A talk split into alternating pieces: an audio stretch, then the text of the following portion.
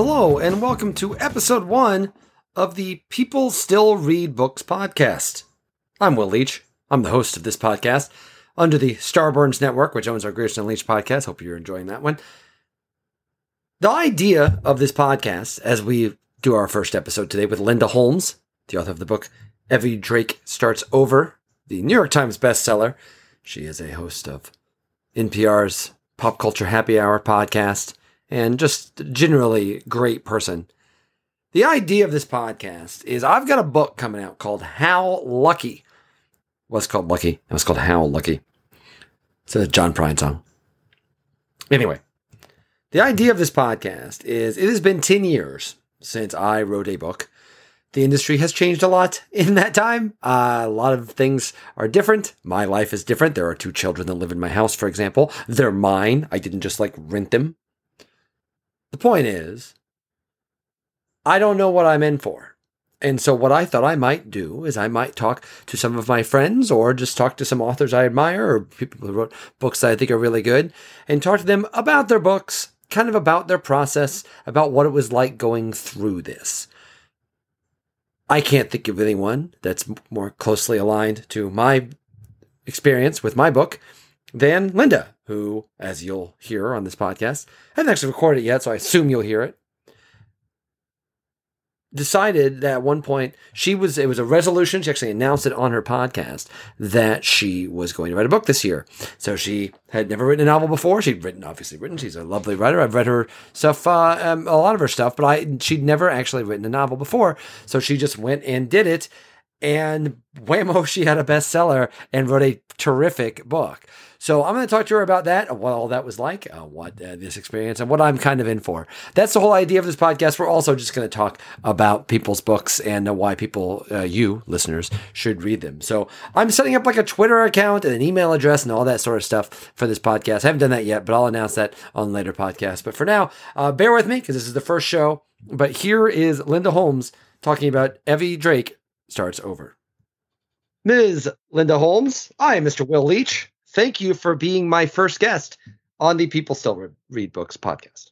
Oh, thank you so much. I'm absolutely delighted to be here.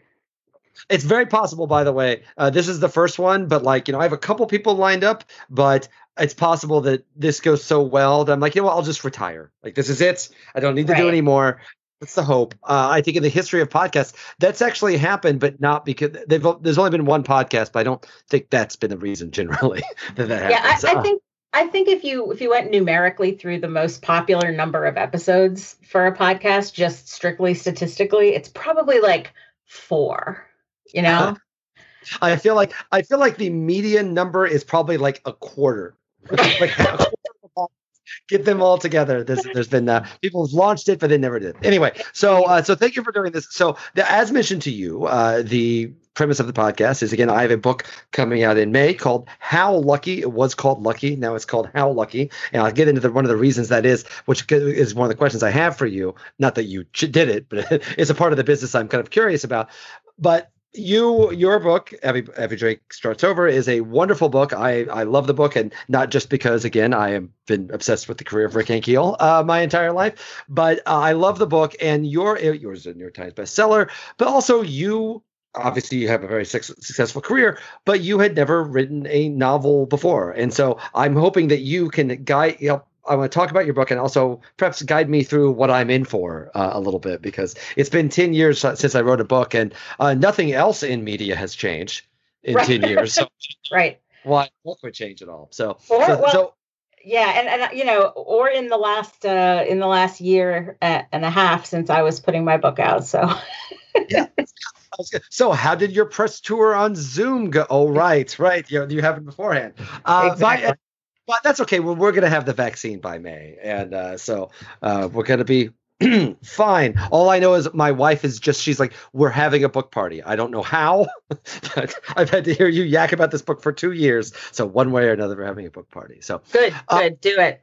She's insistent. So, here's my question. So, talk about. I, I, guess one of the first questions is really your kind of process. You know, I know that uh, you had announced on your podcast that you were going to write a book. I, I'd love to go back and listen to that initial podcast to, to be like, to, it feels feels like such foreshadowing now. The idea that that uh, you were going to write it was like a resolution to write a book to write a book. And you know, this is something you heard a lot during the pandemic. People in the early, particularly early on, when they, people thought like, oh, it'll be like a a, a gap couple of months before mm-hmm. we realized it was going to go on forever. People had like, this is the time to finally write that book. Uh, that that book. How long did it take you to do it? And and once you decided to sit down and do it, did you know what it was? Did it was the idea first and then the book, or you're like, I'm going to write a book, and then you figured out what you were going to do? Um, I had had the idea for this book, and sort of the short uh, elevator pitch for the book is it's about a young woman who is it's about a young widow who uh, is living alone in her house and she rents out the the sort of in-law apartment in the back of her uh, her house to a baseball player who uh, has been sort of um, uh, driven out of baseball because he got the yips. Um, and so I had had this idea or or some parts of this idea for many years, like like 10 at least.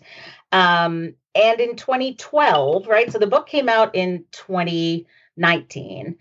I finished it in 2017. And in 2012, I sort of, for the first time, made a significant push to try to write some of it. Um, I picked it up and put it down many times over the next, uh, you know, let's say four years or so. Um, and then uh, I found that in the in the fall of 2016, that was a a stressful kind of um, moment in many mm-hmm. of our lives, mm-hmm. And I sort of needed some place to put a lot of uh, a lot of kind of nervous energy and just concern about the world and all that. So I started to work on it more seriously. And when I started that push, I probably had about 20% of a book at that time. So I started working on it and yeah, then in our in our resolutions and predictions episode at the beginning of 2017, I said I really want to finish this book. I said I don't know if I'll ever sell it. I don't know if anybody will ever read it, but I want to finish it because I had wanted to finish a novel since I was a little kid and I had never done it.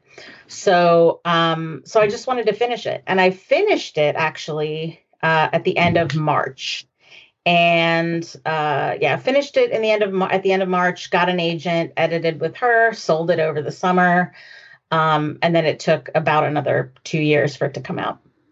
So when you're in that process, because you know my what I did with my book was I had not written for a long time. I just wrote. I didn't even tell my agent I was doing it. I had not. I had not written a book for him for ten for ten years, so I don't know why he would have thought I was going to be working on anything. And then right. I, and, and because this is the type of thing that annoying people uh, like me do, I literally printed it out at a Kinko's and handed it to him, handed it to him over dinner uh, on a trip mm-hmm. to New York. And at some point, he's like, "Oh, great! This is. I'm glad you had your moment, Will, but now I actually have to carry this thing all the way around the rest of the evening," which I thought was a good point. Uh, but you know, so uh, the point of that is that like I. The, the first person I showed it to was my wife, and the second person I showed it to was him. And really, what I said was, can you get this published? Like I, I don't, I'm not sweating it. Like I'm not, I don't, I don't need to get rich all of the off of this. If this mm-hmm. turns out to be the University of Boise experimental press, that is fine. I have no, I, I, I just as long, if it gets out, I'm happy. And he's like, well, I mean, hope I can at least get the Boise press on your side. But for me, the point is that like so much of it was um, I had written I've written books before, uh, but so much of it for me was based in the process like I want this to be seen like as opposed and for you i'm curious like was when you were writing it were you thinking i think we're going to be able to sell this thing or was like this is just something that i need to get done how much just the idea of the publication part of it while you were writing it or even as you started to finish it was actually kind of real prevalent in your mind? I definitely had always felt like i wanted to to publish a novel. I had definitely always that had always been something that i sort of I don't know, sort of somewhere between fantasized about doing and dreamed about doing and and aspired to do. Um, but but by the time I was, you know, when this happened, when this process kind of started, I was in my mid 40s and I had kind of, you know, mostly put that aside until this kind of bigger push in the in the fall of 2016. So I think it was definitely true that while I was writing it, I was thinking I would love to publish this, but at the same time, I also felt very unqualified to be doing it. And I felt like, you know, I, have never like, stu- you know, I, I don't have an MFA. I've never really studied writing. I haven't been to like workshops. And uh, so in a way, I felt, um, I felt like it could be a terrible, terrible mistake to try to show to show it to anyone. It, it's one of the hardest things I, I did was just deciding to show it to someone. The first person who ever read a version of this book from front to back uh, was Alan Sepinwall, actually, um, just because we were pals, and he was curious and and he read it and and liked it. Um, and I showed it to a couple of friends, but the first people that I that I showed it to, who I didn't know, were agents when I was trying to get an agent. Um, and that process, knowing that there were people out there reading it who I didn't know, was extraordinarily upsetting yeah. at first. Like just really unsettling and strange. And uh, I, I, I did not like it at first. Um, and it, it felt like a very, very, very long time before, you know, people started to to get back to me and and give some feedback that yes, they thought maybe it was publishable with with some work. And so yeah it's it, i wanted to publish it but but i didn't know if that was at all a realistic idea. So. When was the satisfying part for the first satisfying part? Like when you finished it what uh, this book that I that I've got coming out has definitely gotten more editing than any other book. It's just gone through mm-hmm. more revisions. It's definitely done to a lot more, and and a lot of that's because my old books were like essays or like you know old or a young adult book. Not to say that they weren't put together and I didn't care about them, but this has been more of a process. It turns out that plot, it's like you you hammer one thing down, another thing pops back up, Linda. It's yes. very annoying. it's true. It's true. So did you my my point is that like before it got to the to to that point, did you get that catharsis the first time? Like when when you had it done, you're like, no matter what happens, even if this never gets published, whatever happens, I said I was going to do this, and I did it. Yes, I I went. So I was out. Uh, I had found a place to go, kind of out in rural Virginia that I could go and sit and have quiet and try to finish it, try to finish the first draft of it. And when I finished the first draft of it, it was sort of in the general area where Colonial Williamsburg is. So if you read the acknowledgments in the book, it says uh, the FedEx office in Colonial Williamsburg or near Colonial Williamsburg. And that's because when I was done with it, I took it there and just like you said, I had it printed because I just wanted to look at it. I just wanted to hold it. Um, so yeah, I found that really satisfying, even though at that time I knew that it was a, a long way from being anything except, you know, a, a bunch of words that I had written. But yes, I definitely like I held it in my hand. I, you know, it, it was very satisfying just to finish it. So you get the agent. Uh, how how long does the process go from that from when you send it out to an agent and then the agent gets it and says okay uh, uh, we're going to clean this up. We're going to do these revisions and then we're going to try to send it out. How long is that process at, at this point and how uh, how agonizing and or exciting was that? It was really fun because by the time so i i got my agent. I think i i think i i sort of connected with her sometime probably in late april or early may because like i said i had finished the first draft at the end of march. I definitely worked a little bit more on it uh, I, I would say April or May. And then uh, she started to send it out. And uh, that, of course, is a is a really, you know, terrifying moment also. Um, and I remember when we first got interest from somebody, I remember her kind of saying, well, if you want, this is going to get published. That's what that means, you know, because they, because somebody had said like we would offer X.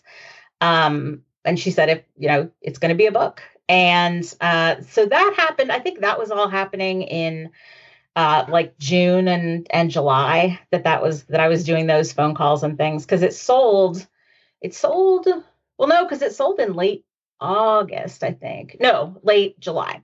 So uh, we actually did the the ultimately sold it at sold it at the end of, of July when I was out at uh, Television Critics Association actually in Beverly Hills uh, working. So so and so when that happens, because it's funny. One thing I feel like I've been very fortunate about is the person that bought the book, Noah Eaker uh, at Harper, is the is the one that bought my book, and I did not know him. I did not. I I, I kind of like you. I don't do not have an MFA. I took one writing class and left it after. To be fair, it was my senior year of college, and it was an 8 a.m. class. Like the idea mm-hmm. that I signed up for that class in the first place was a mistake. But I dropped it very quickly because it seemed to me I always think of the old Roger Ebert line of uh, the muse visits during the act of creation, not before, which is uh-huh. to say, uh, you sit down and start working. And I felt like there was more people talking about writing than necessarily mm-hmm. writing. So yep. I that world is not something that I'm really comfortable with and really know a lot about. And so, you know, for me, I didn't know who my editor was. I read books, but I don't like I do not consider myself. I know more about baseball than I do about novels. That would be a fair yeah. uh, generally yeah. speaking.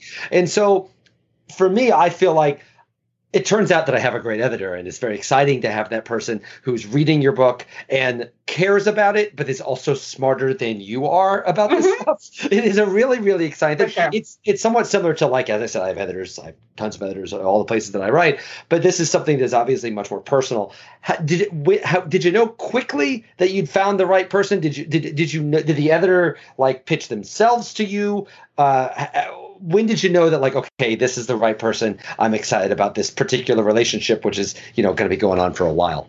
Yeah my my agent uh, Sarah Burnes is the one who chose really the editors to send it out to based on who she thought would respond to it. Um, she fortunately had such a keen kind of understanding both of what the book was and also who i was and what i cared about that i think I was never really at risk of winding up with the wrong editor because she was so smart about about choosing the the pool of people to send it to.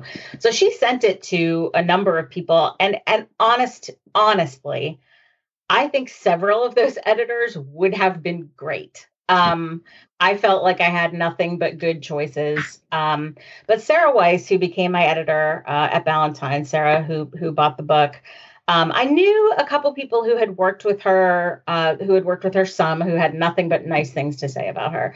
But also, I think it's one of those things that you just have to go a little bit on on instinct in terms of when you talk to the person. How do you feel about it? How do you feel about what they have to say about the book? Um, and it was really important to me to distinguish, like because of the stuff that we're talking about, because I hadn't done a lot of studying of fiction, right? But I've done tons and tons and tons of writing.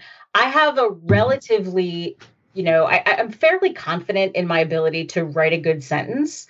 But there's also all kinds of stuff about structure and pacing and things like that that are specific to novel writing that I knew I was going to need a lot of help with. And so Sarah, you know, was very good about like she she wasn't so much you know nitpicking here and there. It would be sort of like this part is slow, this part is is is better paced. I think we need to take out some of these sections because they repeat. Um, so it was it was a matter of both, like that she was the right person, but also kind of having a sense with her of what I most needed editing on. Um, so you know, at the beginning in the first edit, I added a lot and the book got a lot longer because I was kind of filling out stuff that she felt we needed more sort of explanation of or detail about.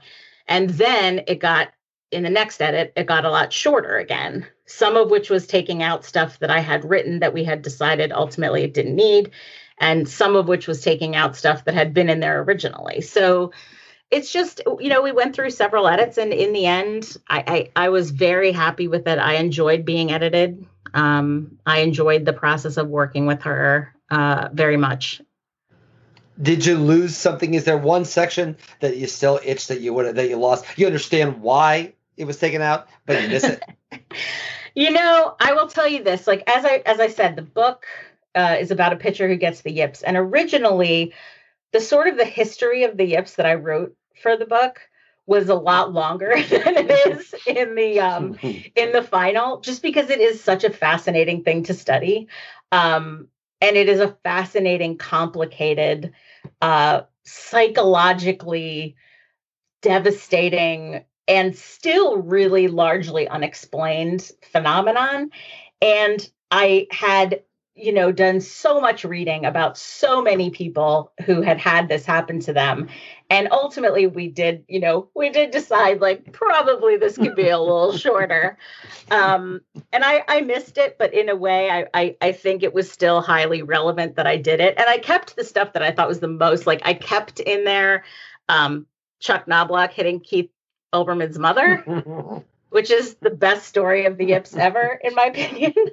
Uh, she was fine. Um, yes. Yeah, no, good. but like, imagine, but think about how this to me is the Yips, right? Think about how, out of all the people who are there, not only does he throw it into the stands, not only does he hit an older lady, but he hits not a sportscaster, but a sportscaster's mother.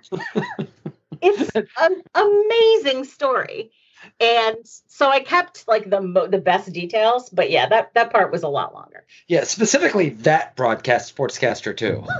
Like, like I always thought that was a nice i can confirm like, i don't know if i've actually told you this. You know i have actually talked to rick ankiel about your book I actually mentioned your book. I ran into him because there was a documentary. The uh, MLB and the Players Tribune did a documentary about Rick Ankiel. Oh and yes, yes, yes. And, and I, I, was like trying to. We talked about that. I kept yeah. trying to DVR it, and it never was on. Yes, it was very frustrating to the family too because it kept they kept putting it at the end of playoff games, which inevitably go four and a half hours. So they right. kept getting pushed back and pushed back and pushed back. So it was very frustrating to them. But I ran. I did not meet him when I was doing when I when I was the talking head for. I was kind of the the not the narrator, but the everyone's they cut they cut back they cut back, and I I give like, and then this happened. It wasn't that right. crazy, and then they, and then he's like, yeah, sports, sports writers like that jerk uh, thought it was funny, but it hurt me, and all that sort of stuff.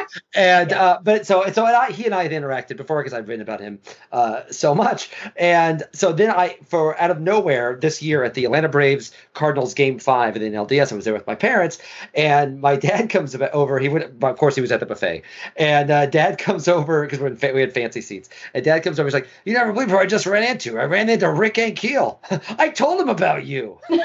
I was like, "Well, I think he knows he, he's here," and he's like, "He's like, oh yeah, I told him I was your dad." And next thing you know, Ankiel comes over, and so oh, I man. met him, and so we talked for like 15, 20 minutes, and I mentioned your book because oh, wow. we've been out for for a while, and he did not know about it. And I was like, "Well, trust me, you are. It's not you, to be clear. It's not you, but it is inspired by a similar situation, and you are a romantic hero." And oh, it's true. That. It's true. and, and you know what's really funny? When I wrote the book, there's a passage in the book where the the player says, um, "It was like trying to pitch with somebody else's arm," um, which was just a thing that I wrote based off of like what I had read about having the yips. And then I read his book, and in his book, which I read, I swear to you, after mm-hmm. I had written that, it said something about it was like trying to pitch with a with somebody else's arm. And I thought, that is well, my first thought was people are gonna think I stole that. oh yeah, he screamed about that for an hour. No, he did. yeah, exactly. Um, but uh, but yeah, it was it was very yeah. I those guys, man, it's just such a it is such a, a such a thing. Such I actually a, think his autobiography is uh, in the very motley genre of athlete autobiographies.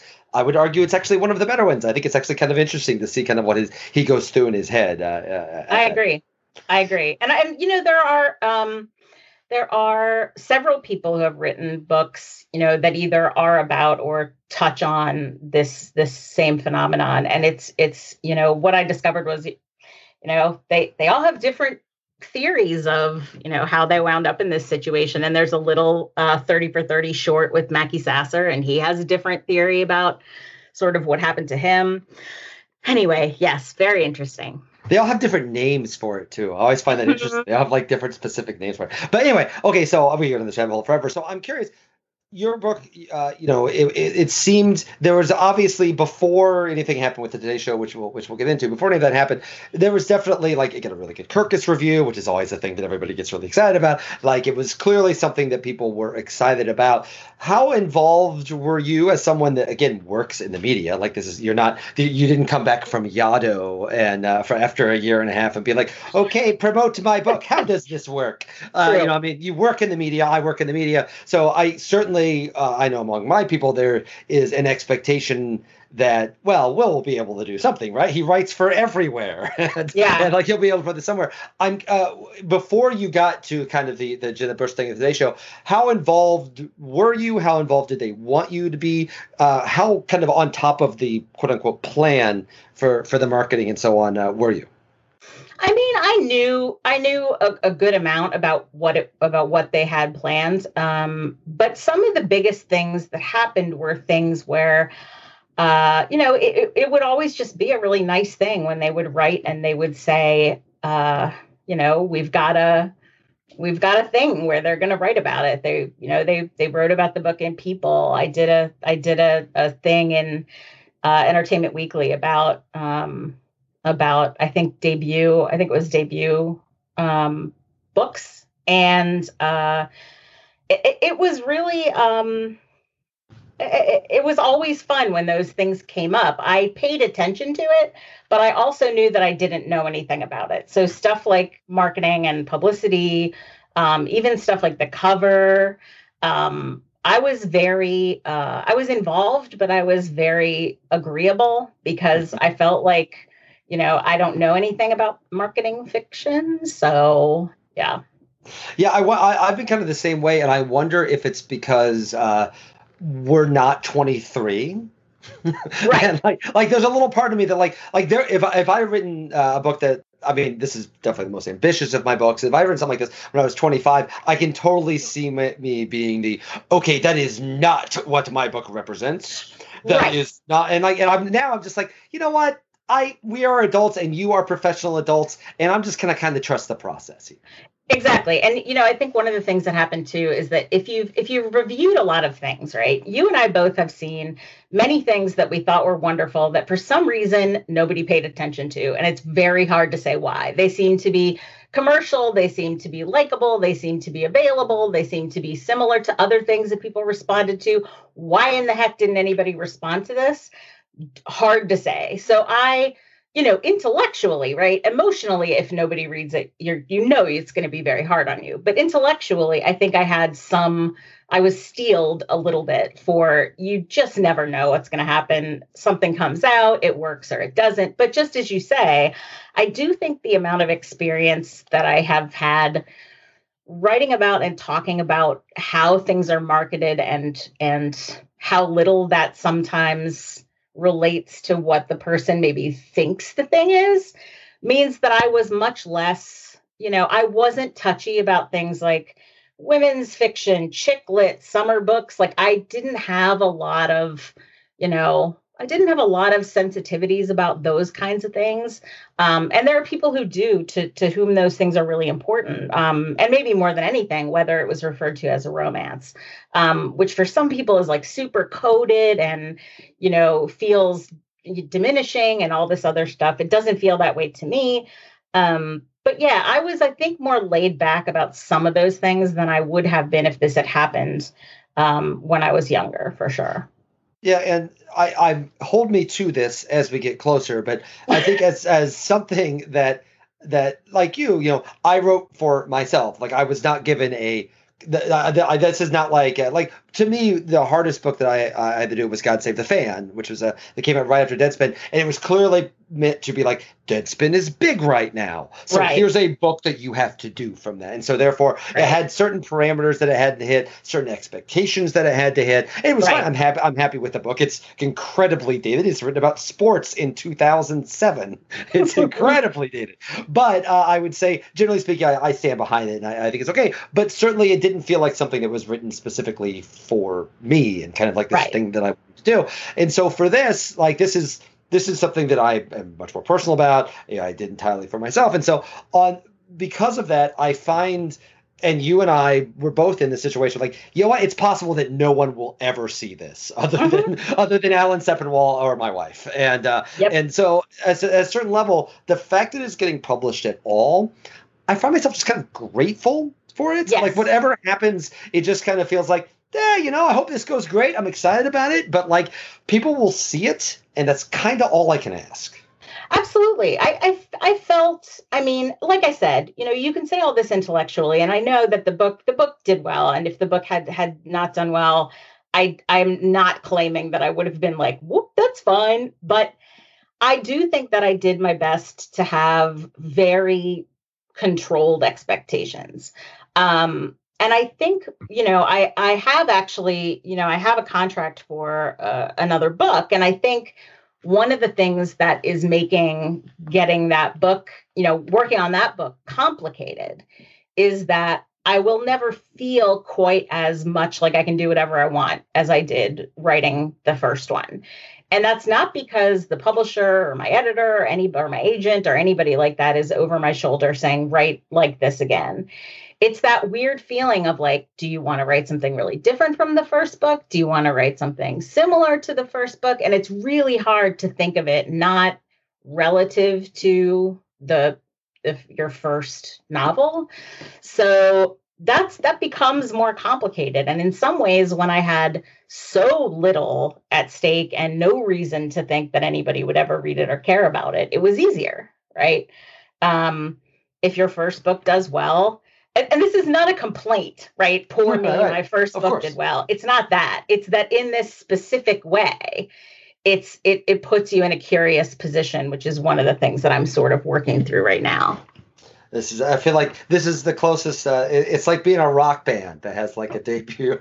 like how, how does Nirvana uh, do uh, go after Nevermind? Uh, there's a there's a there's a reason. Like I would not make that comparison, but of course. But when th- there is a there is a thing that happens when people become familiar with something when they weren't familiar with anything. And in fiction, people didn't know anything about me, and now they know something about me. It's not that different from if I did a second podcast after the one that I have now, it's all like now people think of you in the podcasting realm as the person who did that. And so, you know, sometimes if I go on a show where I where I swear, people are really surprised because they think of me in the the context of um, an NPR podcast where I never swear. So Okay, so this brings us to the Jenna Bush moment, uh, where Jenna sure. Bush picks you as uh, to to be on the Day Show. Did you have any idea that it happened like that? Was it brewing up to something? How'd that process go, and uh, uh, did it freak you out?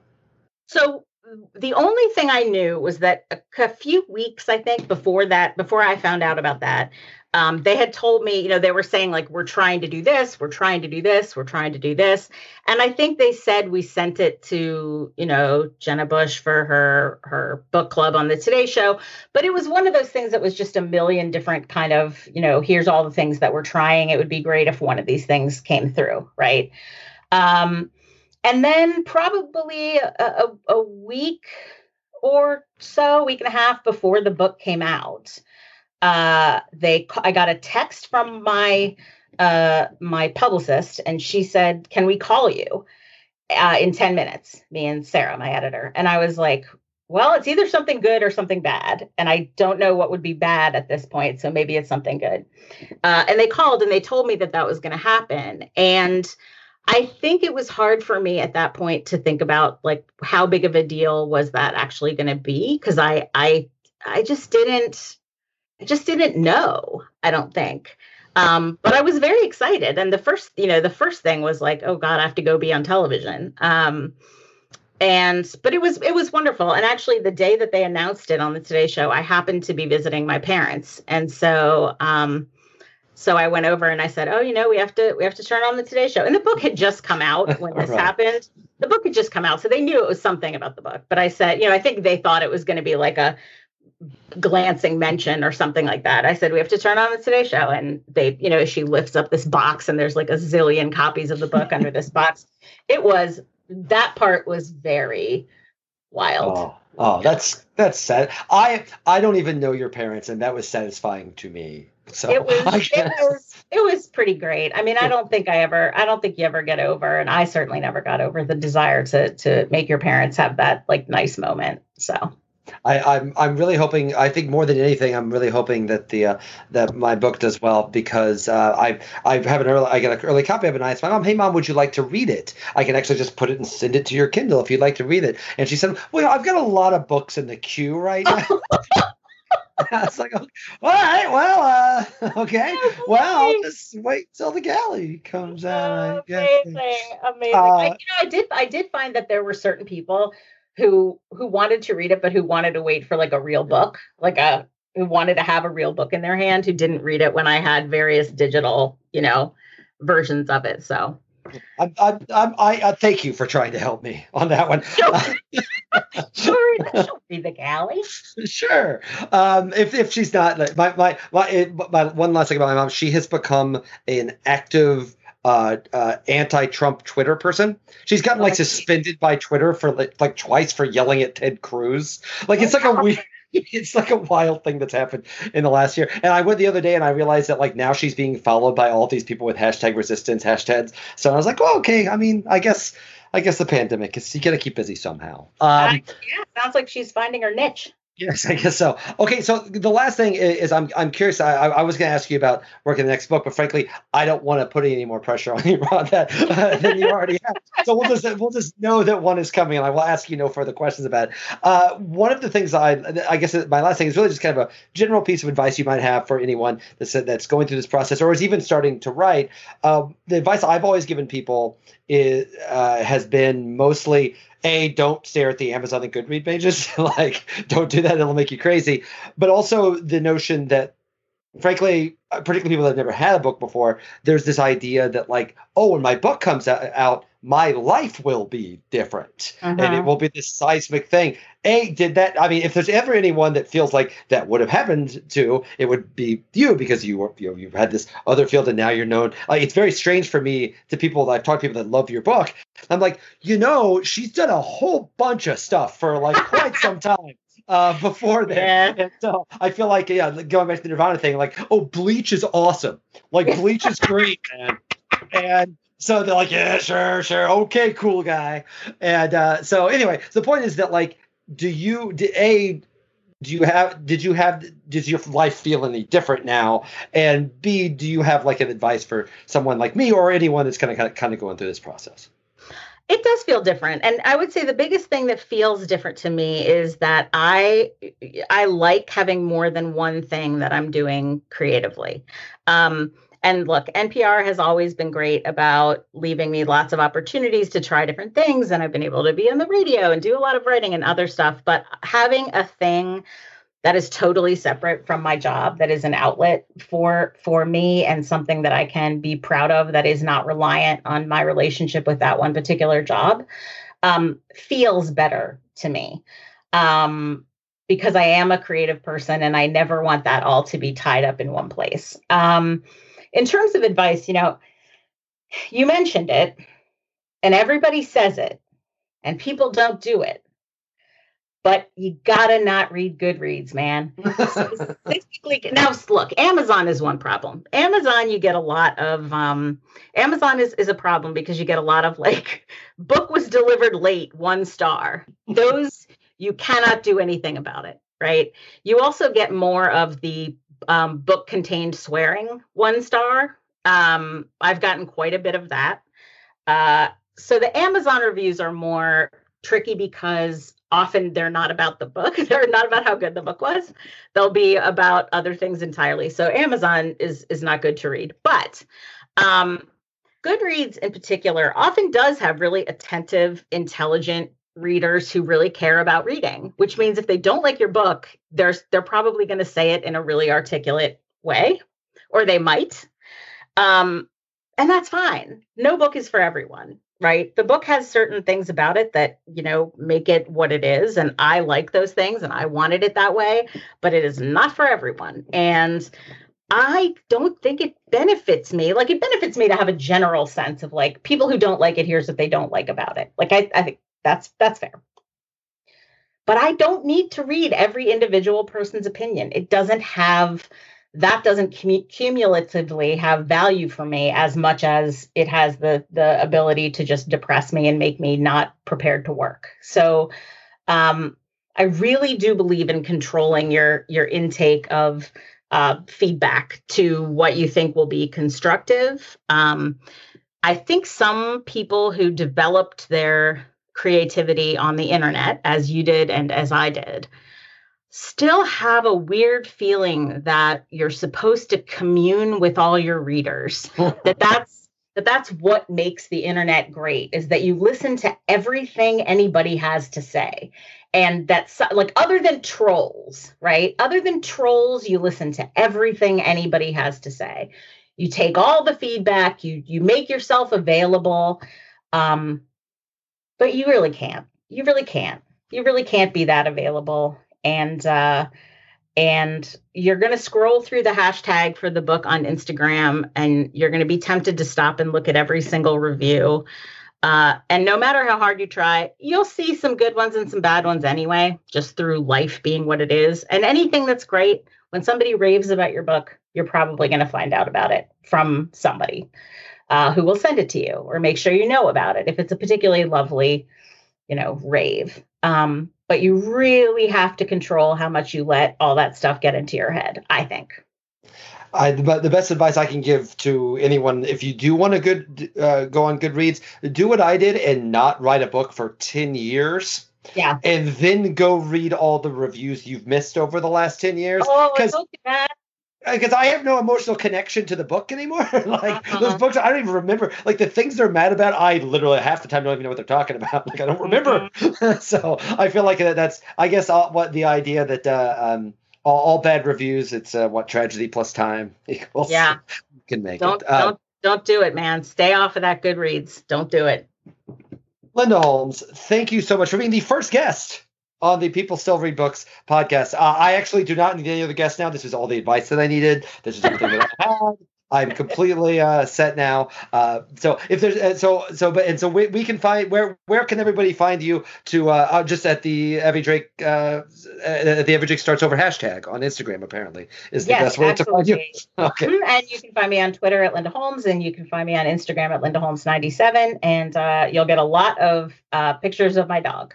Yeah, that's the, we. I the world needs the world needs the positivity of Linda Holmes and the and the Linda Holmes dog. Uh, thank you. The book is Evvie Drake starts over. It's a wonderful, wonderful, wonderful book. But you don't need me to tell you that because you wrote it. So listeners, you let you know that it's a wonderful book. Linda, thank you very much. And uh, when, it, when uh, maybe we'll come back. Uh, uh, I'll have you back on after the uh, book comes out. And I'm like, oh my gosh, you were wrong about everything. everything. I would. Lo- I would love to do that. Love to come back. All right. Thank you, Linda. Be safe. All right, bud. Thanks. You too.